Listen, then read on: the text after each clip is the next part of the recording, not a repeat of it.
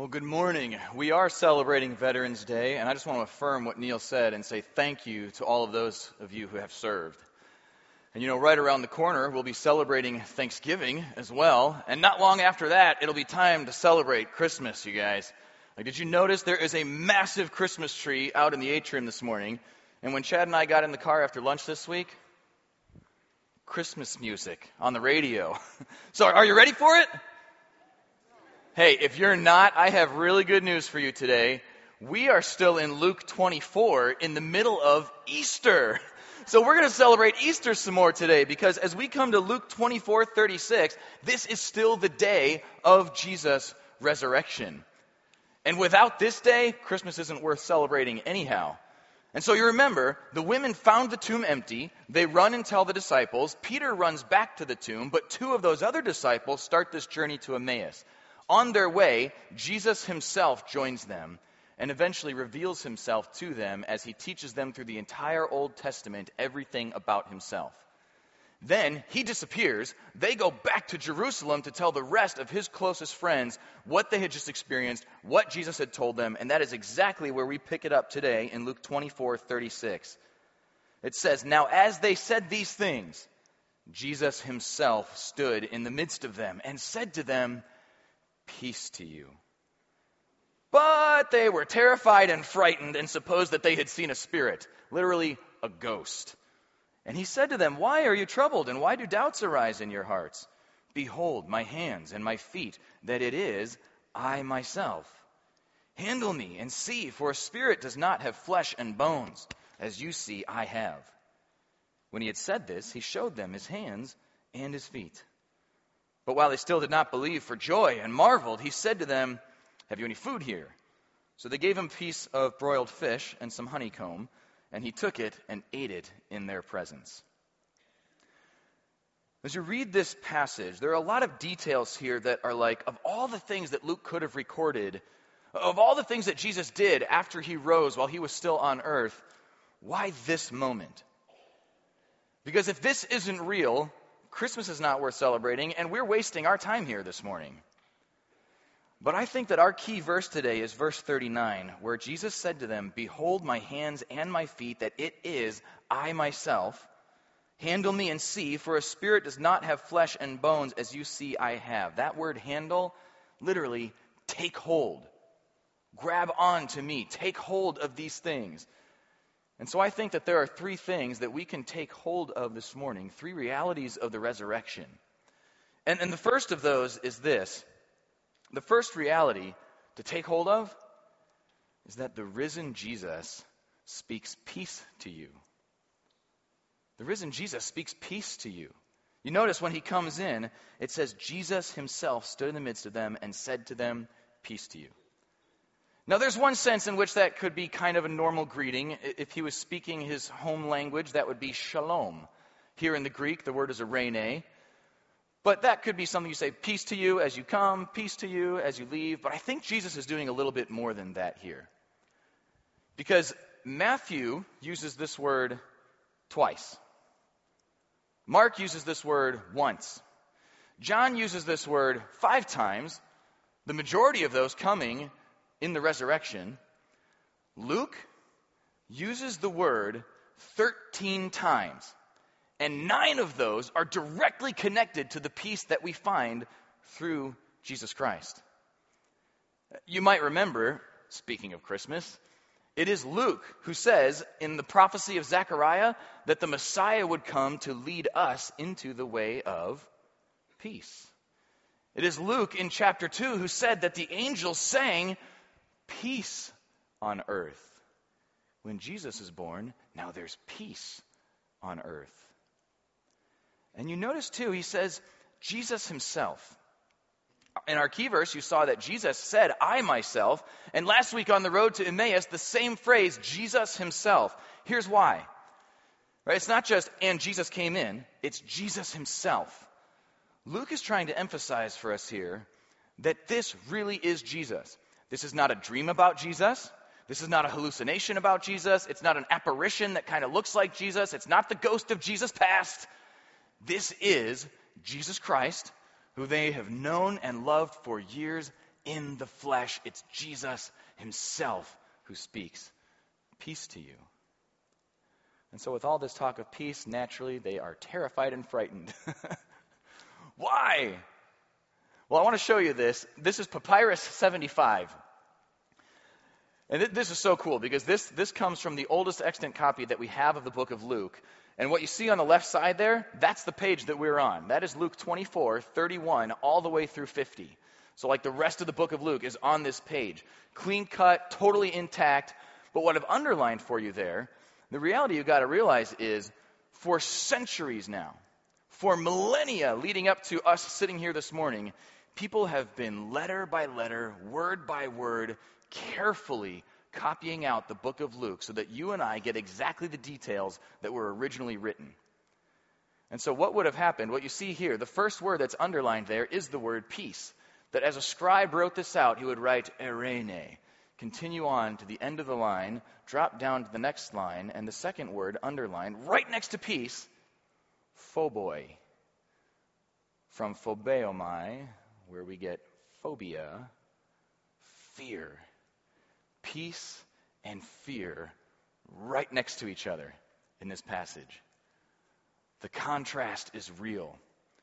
And Tim Keller talks about it this way. He explains that for us, we are so used to hearing the Christmas story and the Easter story that even if I'm still skeptical about God, Jesus, the Bible, I'm not sure about literal resurrection and I want more details, even so, we're so familiar with it that we've sort of lost the sense of how awe-inspiring, even fearful that could be. Because for his disciples, this is a moment where everything they believed about Jesus, everything that they had trusted him for, everything that he had taught them, suddenly becomes incredibly clear and incredibly real, beyond even their wildest dreams. Right? In this moment, when the Jesus they thought was dead, even though they kept hearing these reports and Peter saw the tomb empty and all this stuff, now he's standing there in their midst. The other Gospels tells us the doors were locked. So he didn't walk in. He appeared. And if this resurrection is real, if it's physical, if this really is Jesus himself, then Jesus really is Lord. What that means is that you really can be forgiven for every mistake that you have ever made, for every way that you have ever fallen short of your own standard, let alone God's perfect, holy standard. That if you confess with your mouth Jesus is Lord and believe in your heart that God raised him from the dead, you will be saved. It also means that if you choose not to believe that, if you reject him, there's a very real place called hell. Whew. That is a little bit scarier, isn't it? And yet in this moment, Jesus is offering peace. I think that's why in so many of the resurrection narratives, when he walks in, the first thing he says is, peace to you. Like, I know this is about to blow your mind, so before you even get started, peace to you. But there's even more to it than that. If you go to the book of Romans, in Romans chapter 5, in fact, back in Romans chapter 3, he actually says, quoting the Old Testament, that we don't know the way of peace. And your homework can be to read Romans 3 through 5. I mean, read the whole book, but especially 3 through 5 I love. But in Romans 5, by the time he gets to this point, look at what he said in verses 1 and 2. Therefore, having been justified by faith, right? He's making a case. It's not by works, not by my good deeds, not by impressing God. It's by faith. We have peace with God through our Lord Jesus Christ, through whom also we have access by faith into this grace in which we stand and rejoice in hope of the glory of God. In his letter to the Ephesians, Paul puts it this way. In Ephesians 2:14, he speaks of Jesus and says, he himself, Jesus himself, is our peace. So when Jesus walks in and says, peace to you, that could be translated, peace be with you. Could be translated, peace is with you. And I think just like when the angels sing peace on earth and what they mean is Jesus is here, I think when Jesus walks in and says, peace to you, it's much more than hello. It's peace is here because I'm here. Peace is with you because I just showed up in the room. He himself is our peace. You know, we look for peace and comfort in so many different places because we long for it, don't we? Like, just imagine some of the times in your life where you've been worried or anxious or fearful about the future. To be able to just take a deep breath and have peace. And so we search for it. And sometimes we try to find it in other things. We look for peace and comfort in food. We look for it in sex. We look for it in success. We look for it in relationships. And listen, those things I just listed are not bad things. They can be good things. But they were not designed to give you peace. They were not designed to be your comfort. And what happens is when we look for peace anywhere besides Christ, it breaks. They become addictions. We start finding more and more unhealthy ways to pursue them. And yet we still don't have peace. And it just drives us crazy. But here is Jesus in this moment saying, I am peace. I'm here. Jesus himself, peace to you. But that's only possible if the resurrection is real. And even his closest friends, his disciples, guys that we know by name, still had some doubts. And so you notice in the next verse how Jesus responds. This is the second thing that we get to take hold of. Let Jesus help you handle your doubt. He says to them, why are you troubled? Why do doubts arise in your hearts? So the reality of the moment is, as much as they love Jesus, as much as this is like everything they would have wanted, they're struggling to believe it. How did he get here? What's he doing in this room? Are you seeing what I'm seeing? Maybe I'm hallucinating. Maybe I got a bad piece of broiled fish. I don't know. But he addresses their doubts directly. Notice that he does not shame them. All right, we read it. He shows them. He meets them in that moment. He says, if you doubt that I'm physically here, take hold. Literally take hold of your doubt. Come here, touch my hands, see my feet, embrace me, give me a hug, shake my hand. Take hold of the doubt that you're feeling. Guys, that is such an encouragement to me because I think a lot of times in kind of the Christ-following world, or even as we're just exploring what that faith might look like, it feels like if I voice doubts, like I'm the weak one, or I'm the remedial student. And I don't want to even bring those things up. And so we'll just sit in the room and everybody else seems to believe this. So I guess I'll just be quiet for today. But I love that in Jesus' life, when earnest people who know him, maybe they love him, maybe they're not sure yet, but they doubt something, they feel like they need more evidence, whatever that piece is, he doesn't seem to equate doubt with unbelief. But doubt is a tipping point between belief and unbelief. Right, this is a place where we ask some of our best questions, where we get to dig even deeper, where we get to find out if Jesus really is who he says he is. And in this moment, Jesus leans into their doubt with them. He says, let me help you. Take hold. Handle your doubt. Oz Guinness, in one of his books, outlines something like 9 different kinds of doubt that can come on us. I want to give you just a few of them, a couple of his mixed in with a couple that I've been thinking about. Because I think there are a few different types of doubt that approach us and can get into our heads.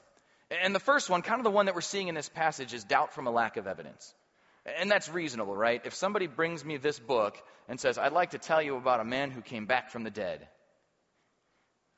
Yeah, okay. So just show of hands. Because that's hard to process, right? So how many of you have ever seen someone risen from the dead? Let's say just in the last week. Last month? I mean, I don't want to go too far back here, right? I have never seen this, okay? And I'll bet you haven't either. And yet here it is saying that everything hinges on this. If Jesus fulfills all the prophecies about being born and dying and stays dead, then he's not the Messiah. Because there are prophecies that his kingdom will last forever. His life will live forever. He will be risen, and because of his life, he can give us life. The resurrection is critical. But for me to believe something that so goes against the laws of nature, I'm going to want to see evidence. And I think that's part of why God gives us so much time in the Old Testament of prophecy. So many things that are so pinpoint accuracy that by the time we get to Jesus and see that he fulfills all of them, that's at the very least, that's enough for me to say, well, he was right about all of that. Maybe he's right about this too. Because there's even more prophecy to come.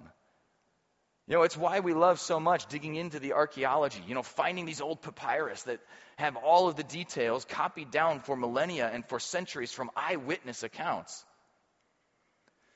But sometimes we have the evidence, and that's not really where the doubt is coming from. Sometimes we're like the guys on the road to Emmaus last week.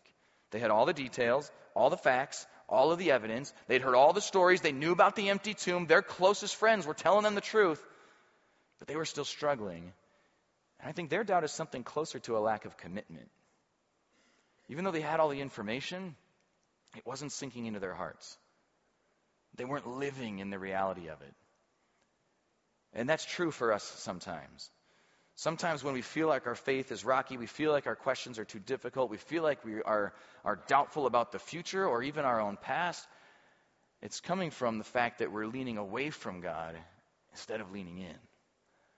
That there are times where I say, I want to believe it, but I don't really want to have to make that change in my life. I don't really want to have to sacrifice that thing. I don't really want to have to give up that stuff. I'm not sure. And how do we know the Bible's really true anyway? And it can back up into these other kinds of doubt. You know, one that I've struggled with a lot is the next one on there, doubt from a faulty view of self. And this is one that I think the enemy loves to use against us, and a lot of us were pretty good at using this against ourselves too. But to find yourself in a moment where it's like, I know all the facts, I know all the details, I know all these things, and I want to be committed to God, and I've trusted him for my forgiveness, but like, what if he's mad at me? Or what if I messed up? Or what if I didn't do it right? Or what if I'm not really forgiven? And guys, none of that is based in reality. But it's the kind of doubt that wants to creep in because it will slow you down if it can get you with fear. I had a time a couple of years ago, a lot of you knew me then, where I was really wrestling with that. It's like I knew all of this truth, and yet there was this little corner of my brain that would keep, you know, trying to shout those things at me. And I think you see some of the New Testament writers even wrestle with this kind of stuff. And it was so crazy to me because in the middle of that, I had literally 5 different people, like my boss, my mentor, my counselor, my dad, and my wife, all saying the same scriptures to me, all giving me the same truth in the same week, and literally within like a 5-day span, all of them said to me, I don't know what else to tell you. I mean, either you're going to believe it and have confidence in his resurrection and his saving grace, or you're not.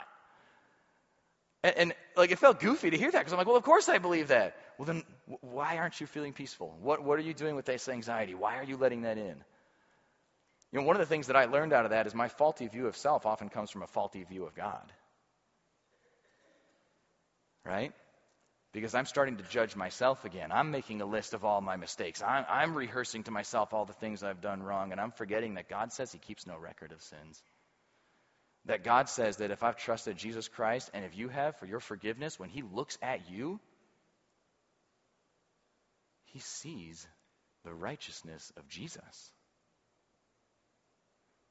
That what he gives you is the resurrection life of Jesus. But if we don't get that straight, then we often circle back around to, and maybe I don't believe in God anyway. So you see how all of these doubts can play together. But I love how Jesus helps them handle it. Because here's a perfect example. This comes out of John chapter 20. If I asked you, who is the most famous doubter in the history of the world, who would you say? How dare you? That is so unfair to Thomas. But it's true, isn't it? I mean, we call him Doubting Thomas. And yet, watch this scene in John chapter 20. After 8 days, okay, so you and I are in Luke 24 on Easter. This is 8 days later. Watch what happens. After 8 days, his disciples were again inside, and Thomas with them. So he missed the first meeting. Jesus came, the doors being shut, and stood in the midst and said, "Peace to you." Then he said to Thomas, "Reach your finger here. Look at my hands. Reach your hand here and put it into my side. Do not be unbelieving, but believing." Does that sound familiar? Does that sound like exactly what is happening in Luke 24? Think about this. Instead of Jesus saying, hey, sorry, Tom, you missed the meeting and I've got other things to do, he comes back 8 days later when he knows Thomas will be there and does all of the same stuff all over again. For who? For one person. For Thomas. Because he loved Thomas. And he even says in that passage, Thomas, you have seen and so you believe. Blessed are those who do not see and yet believe. That's us, right? I don't have the chance right now to touch his physical hands or to see his physical body. And yet I think he offers you and I the same thing that he offered Thomas. That Jesus cares that much about you individually. He wants to help you take hold of your doubt. He wants to lean in and show you more evidence that he is who he says he is. And that comes out of his love for you, his love for us. So I actually like to call him Honest Tom instead. So you can all join me in that if you want to. Because he's a guy who was willing to go there. Imagine if instead of telling the disciples he was struggling, he kept it to himself and just never came over again. But he tells them, guys, I wish it was true, but I'm not going to believe it until I see him myself. You know, and there may be a piece of this where Jesus is thinking, Thomas, you shouldn't need that. But you know what? I love you, and so let me give you this gift. Let me show you that I am real. And guys, that's exactly what he does in Luke 24, because we've come to our key verse in 39. He tells them, behold my hands and my feet, that it is I myself. Handle me and see, for a spirit does not have flesh and bones, as you see I have. And when he said this, he showed them his hands and his feet. He wants them to have all of the evidence of a physical resurrection. So imagine this moment. Every other resurrection that has ever happened in Scripture, all of them in the Old Testament, even the ones that Jesus did before this, and all the things that happen in Acts or anywhere else, all of those people were raised from the dead to die again. They were still in these physical bodies. But Jesus is the first fruits, the New Testament calls him, of the resurrection, because his resurrected body will never die. This is everlasting life. And he has told us he's coming again. All the prophecies that have been fulfilled, there are prophecies still to come that Jesus, Lord and Savior, King of Kings, is coming back. And it's very possible that you and I will be here when that happens. And so you can go back outside later today. It's going to be warm enough. You can stand there for a minute. Just look up at the sky. I know this is one of those things that like sounds a little weird. This is when, kind of like for the disciples, you almost imagine, what would that moment be like when everything I've said I believe suddenly becomes so incredibly real? You look up at the sky and you just imagine suddenly a flash of light. And coming out of this incredible light that's blinding is this shape, almost a shadow that it looks like a human being. And as you see it, you think you hear what sounds like somebody's blowing on a ram's horn, and you realize it's him. He meant it. He's coming on the clouds. It was more true than I ever realized. Or maybe he doesn't come back until you and I are already gone. But if your confidence is in him for your forgiveness, for your righteousness, I love the way Chad puts it, that I'm not a bad person that needs to be made good. I'm a dead person that needs to be made alive. Now, there are dead spots in my life, in my heart, that he wants to bring life to. And that starts with his forgiveness. When I trust him as my Savior, he promises me resurrection life, and he will bring me home. And if you have that confidence in him, he will bring you home to a place that he's prepared for you in heaven. And I wonder when you get there, as he walks towards you, will he hold out his hands and feet? Is that how we're going to know it's him? Because there will be holes in his physical body that he can say, look, this is where the nails were. This is where my blood poured out for you. And like, you can hug Jesus. You can embrace the Savior who loved you enough to die for you, but didn't stay dead.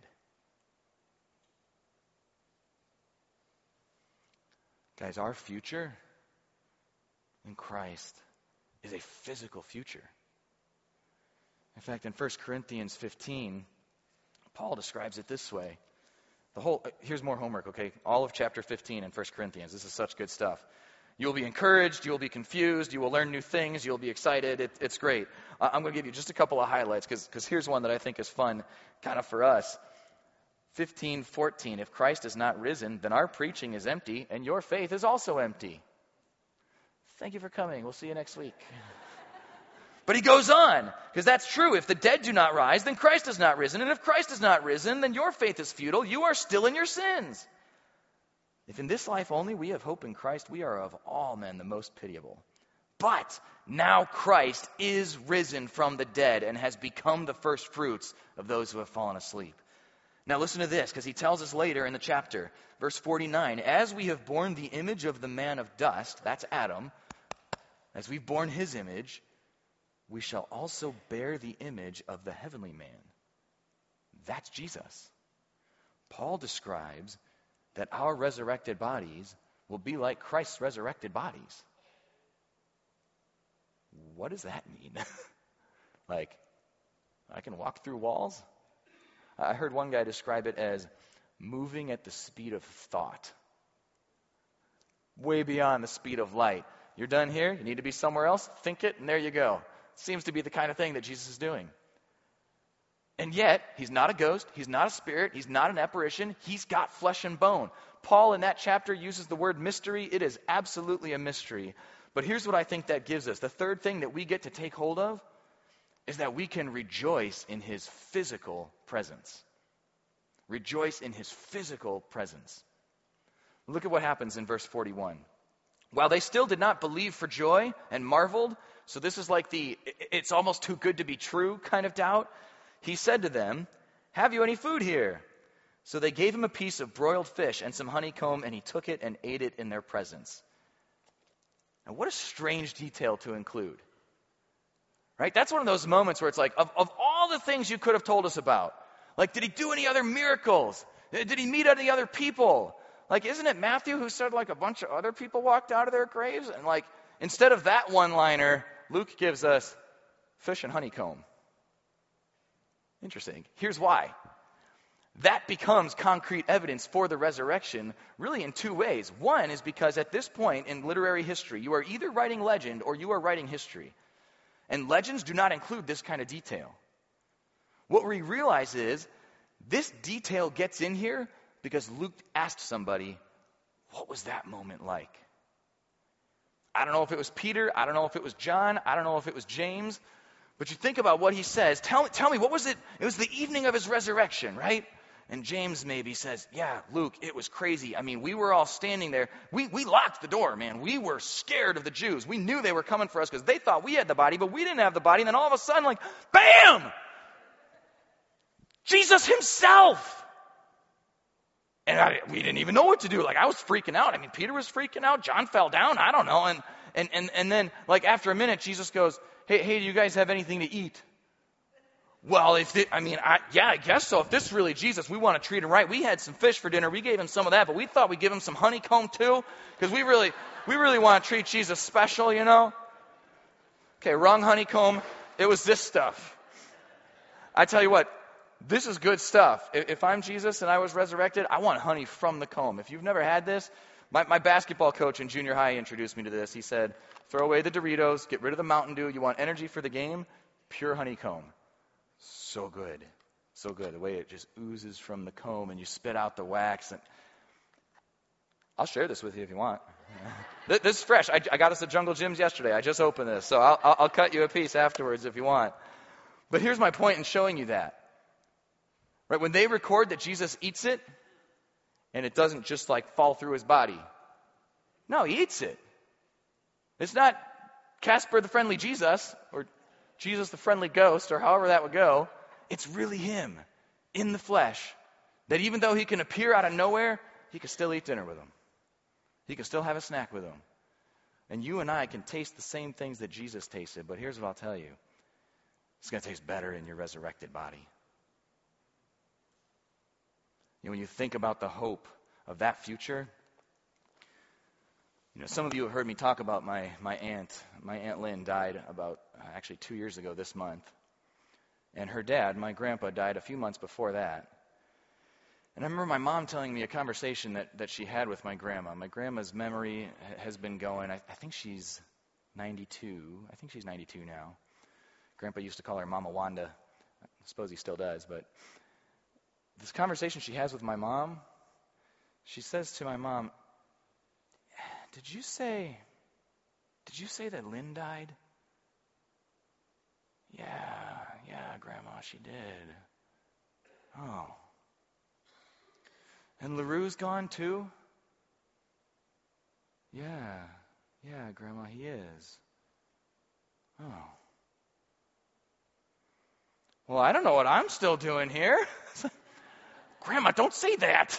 You're here because I still want to visit you and hug you and spend time with you. But I've learned two incredible things from her in this season of life, where she is now without her husband and without her only daughter. One, my Aunt Lynn and my Grandpa LaRue were followers of Christ who believed that he had resurrection in store for them, eternal life in store for them. And my grandma is so confident of that truth that she knows she will hug Lynn again. She can kiss my grandpa again. They will be together. But even in the midst of that, when I've had other conversations with her in the last couple years, she now tells me things like, you know, I figure if I'm still here, then my Savior must still be teaching me something. I love that. What an incredible picture of the relationship she has with the risen Jesus. Because, guys, here's the truth. Living in this moment right now, I can't touch him physically. I can't see him with my eyes right now. But there will be a moment that we get to rejoice in his physical presence. But we don't have to wait till then to rejoice in his presence. He is with us now. When we sing to him, he's loving it now. He delights in you. He has resurrection life in store for you, and it can start right now. The fact that his body was raised physically, that ours will be too, that's part of why the physical world, as broken as it is, still matters to us. It's why we have that giant Christmas tree out in the atrium, because all those little mittens that are on that tree represent physical things that we give to real people to demonstrate to them how much a physically risen Jesus loves them. So here's your key takeaway for today. Take hold of peace and joy in the risen Jesus. That's the only place that you're going to find it. That's the only way to take hold of it, is to take hold of him. And so I'll just ask you, where do you need Jesus to speak peace to you today? Maybe it's a difficult circumstance that you're facing. Maybe it's a temptation that you've been giving into that's keeping you from feeling the peace that you have with God. And maybe you need that for the first time. That you've never fully understood, or maybe you've never accepted from him the peace that he offers through the death and resurrection of Jesus Christ. I want to give you just a moment to pray, just to yourself. If there's any one of those things that you might ask him, God, would you speak peace to me in this? And if it is for the first time, maybe you just tell him, Jesus, I believe that I need a forgiver and that you are him. I want peace with God through you today. Let's pray.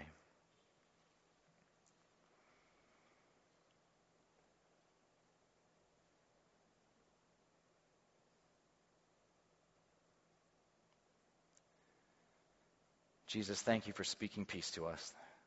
Thank you for taking the time, for loving us enough to show us the reality of your resurrection so that we can have that hope in you. I thank you that you are with us. I pray that you would just continue to be with us even as we leave this place this morning, as we rejoice in you, as we try to think that, you know, maybe I'm the one person, maybe I'm Thomas, or maybe I know one person, I know a Thomas that I could introduce you to. Lord, whatever it is, we want to give you all the glory for it. In your name, Jesus. Amen. Hey, I want to thank you for being here this morning, and just one more encouragement for you out of 1 Corinthians 15. He tells us that death is defeated. That's why we have victory. That's why our labor in the Lord is not in vain. So go out there, trust him, live in his peace, and we'll see you next week.